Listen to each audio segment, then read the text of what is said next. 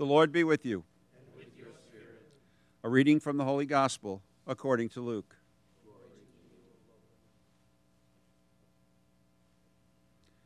Jesus said to his disciples, I tell you, make friends for yourselves with dishonest wealth, so that when it fails, you will be welcomed into eternal dwellings. The person who is trustworthy in very small matters is also trustworthy in great ones. And the person who is dishonest in very small matters is also dishonest in great ones. If therefore you are not trustworthy with dishonest wealth, who will trust you with true wealth? If you are not trustworthy with what belongs to another, who will give you what is yours?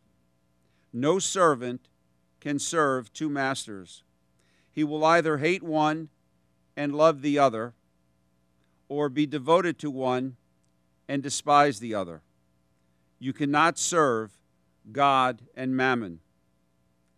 The Pharisees, who loved money, heard all these things and sneered at him. And he said to them, You justify yourselves in the sight of others, but God knows your hearts.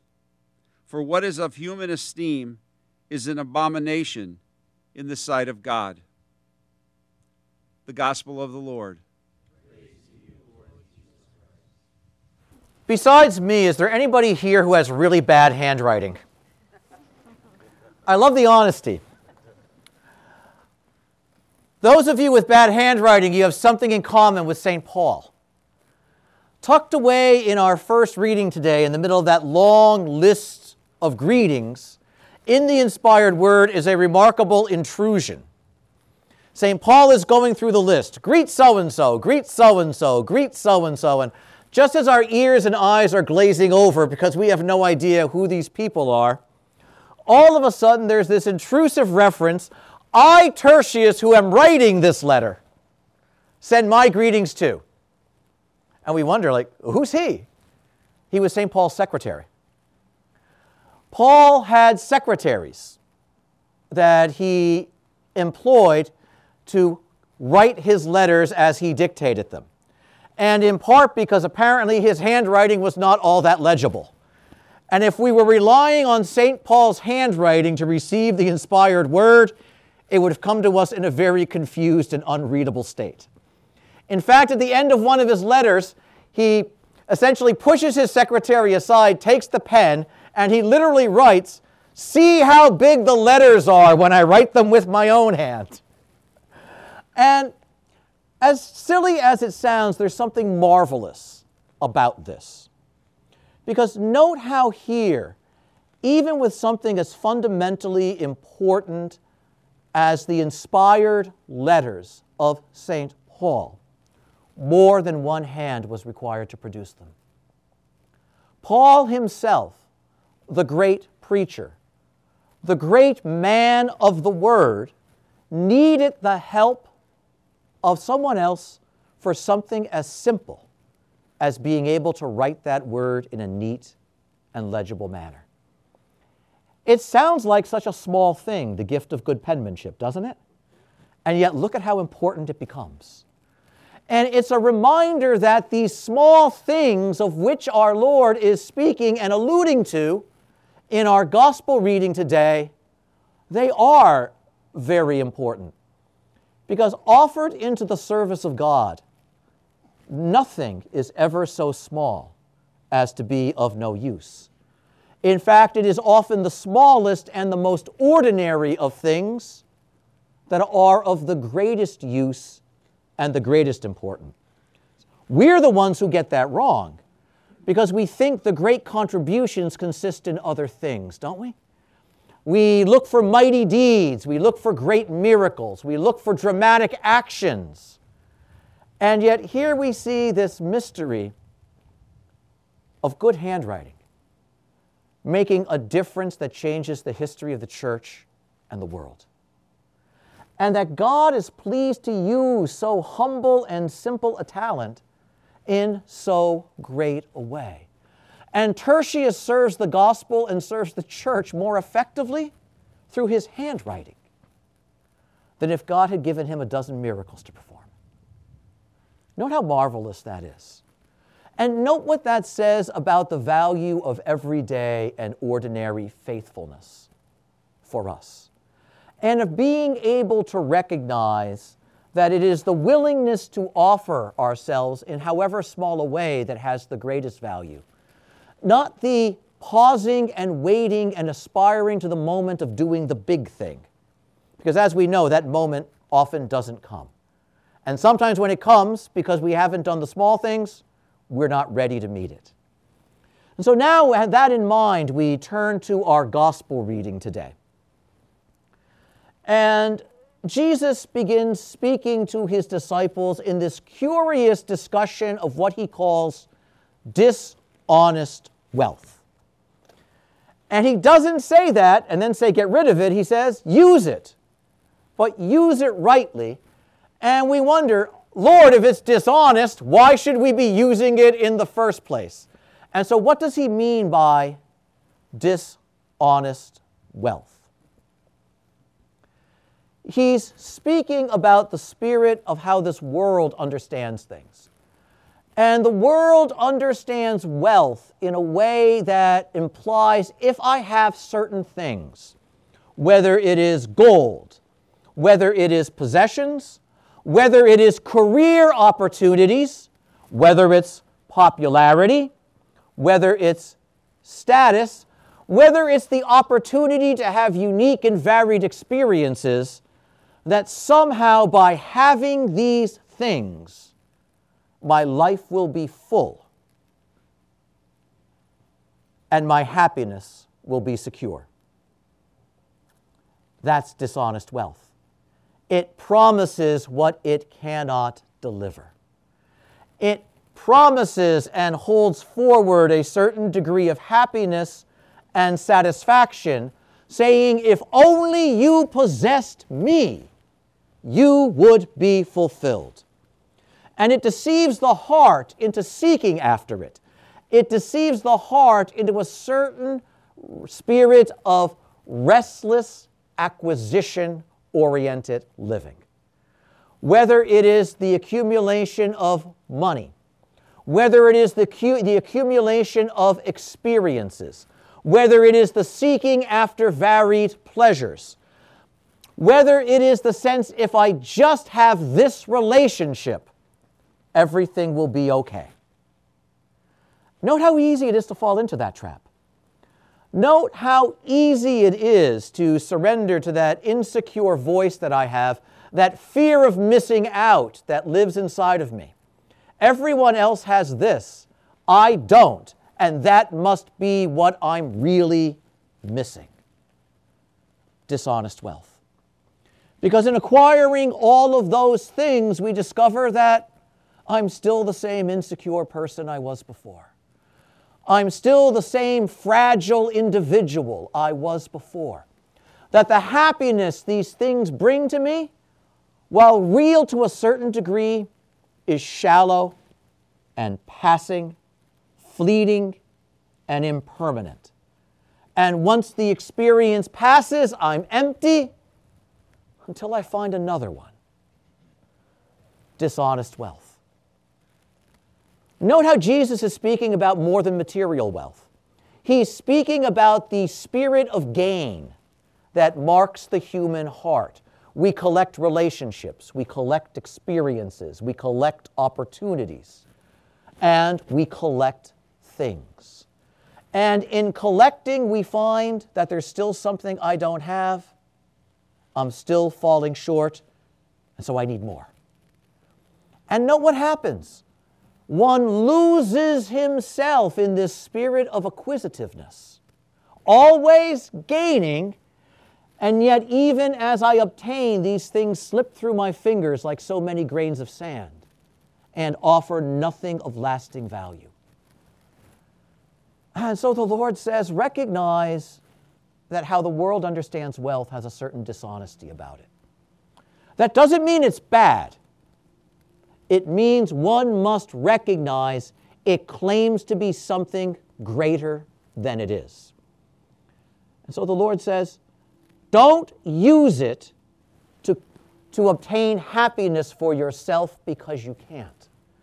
Don't seek it because it will fulfill you, because it never could. That doesn't mean it has no value, because rather use it for what it is a tool that can help make someone else's life better, a tool that can be a vehicle for charity. Make friends for yourselves with dishonest wealth. Don't look at wealth as the end. Look at it as a tool to use for the betterment of life. Note how important that is. Because all of a sudden, the spirit is no longer how do I acquire, it becomes how do I give? How do I surrender? How do I share? How do I make available? And note all of a sudden how different life sounds just because of those verbs. If the question is always, What do I get? I'm placing myself at the center of the universe. I'm placing myself as the most important one, and I'm reducing reality to me. And when I do that, let's be honest, I've really made a mess of reality because I'm not all that big. I'm not all that good. And when everything revolves around me, everything is going to be disjointed. But the minute I say, What can I give? What can I share? How can I contribute? What can I do for the good of another with what I have and who I am? Note that I'm no longer at the center. And note that my life is focused outside of itself to the rest of the world and to reality. This is what the Lord is saying. Wealth says, acquire me. And in rooting a certain spirit of acquisitiveness within me, it traps me inside myself. And I can't get out. Dishonest wealth. The Lord says, Wealth is not a thing to be acquired, it's a thing to be shared. Because honest wealth is not a matter of possessions. Honest wealth is the possession of the kingdom. Honest wealth is a life of virtue. Honest wealth is a life that truly knows where real and lasting happiness is to be found. Honest wealth needs to be sought. Dishonest wealth needs to be used. In fact, given away. And that's why the Lord continues speaking with this issue of whoever's faithful in small things will be trustworthy in bigger things. On the one hand, it seems a simple statement, and yet we have trouble with this all the time, precisely because of how we, what we saw when we reflected on Tertius and his penmanship. We believers often make the mistake of thinking the heart of living our faith is in big things, in great works, in dramatic actions. When we look at the world, we list all of the problems and we talk of all the ways we'd love it to be different. And yet, that great change doesn't happen overnight.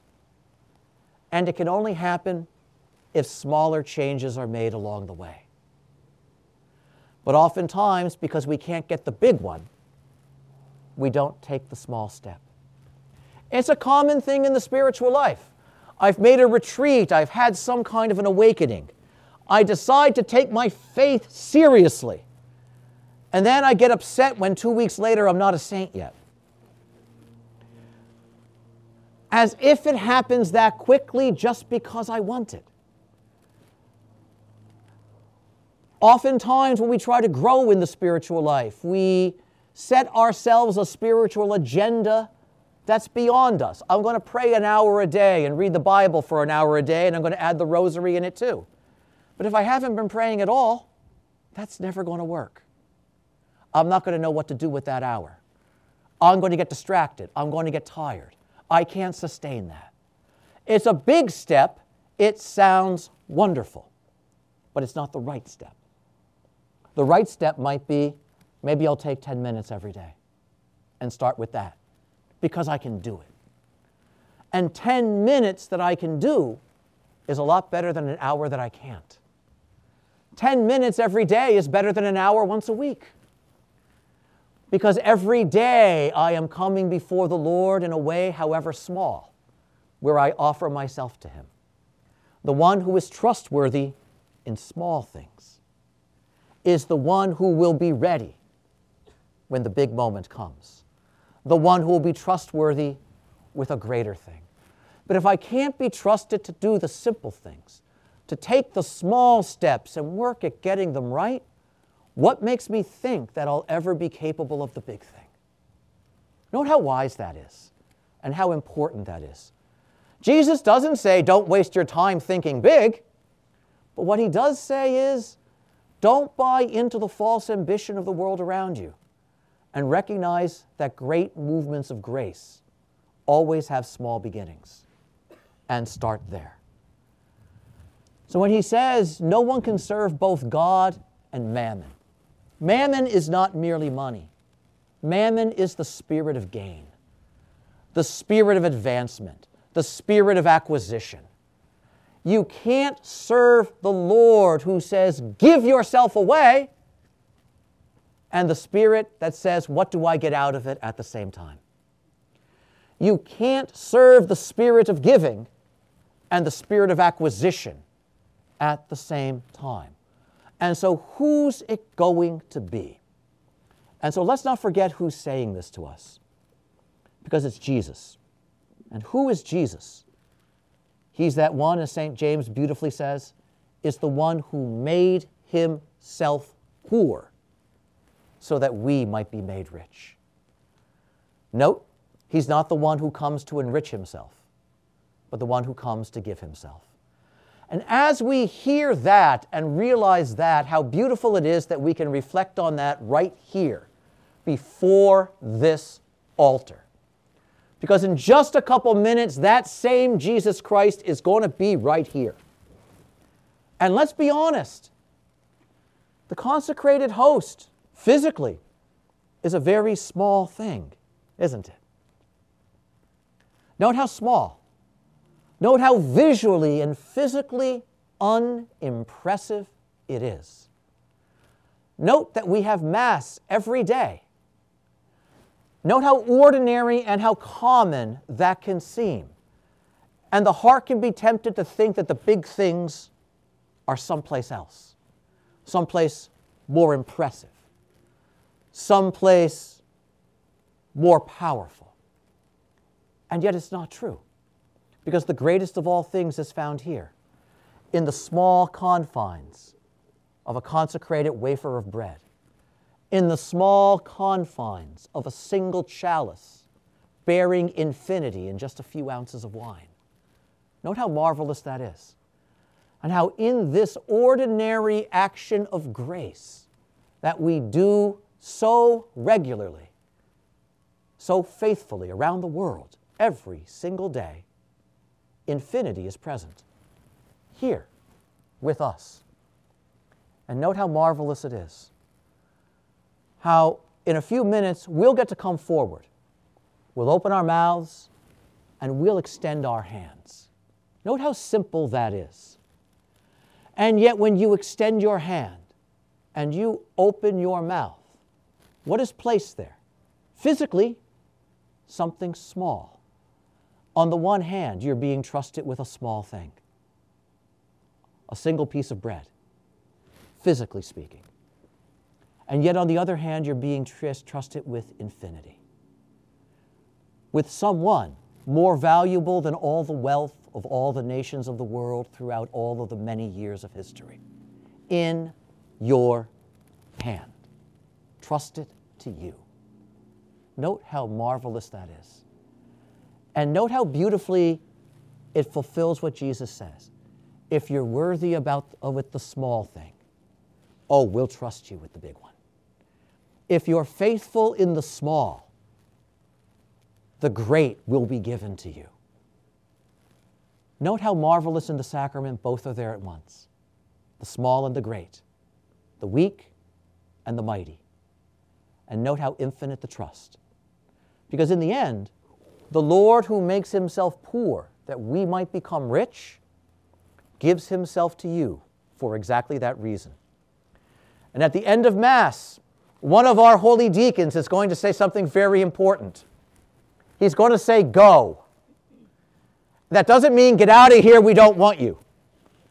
It means go and take what you've received in such a small form here and take it out there to a world that is starving for grace and doesn't even know it and bring it.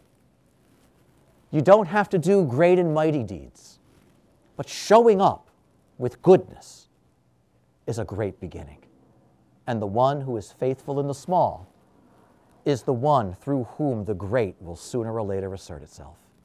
What a marvelous promise that is. Amen.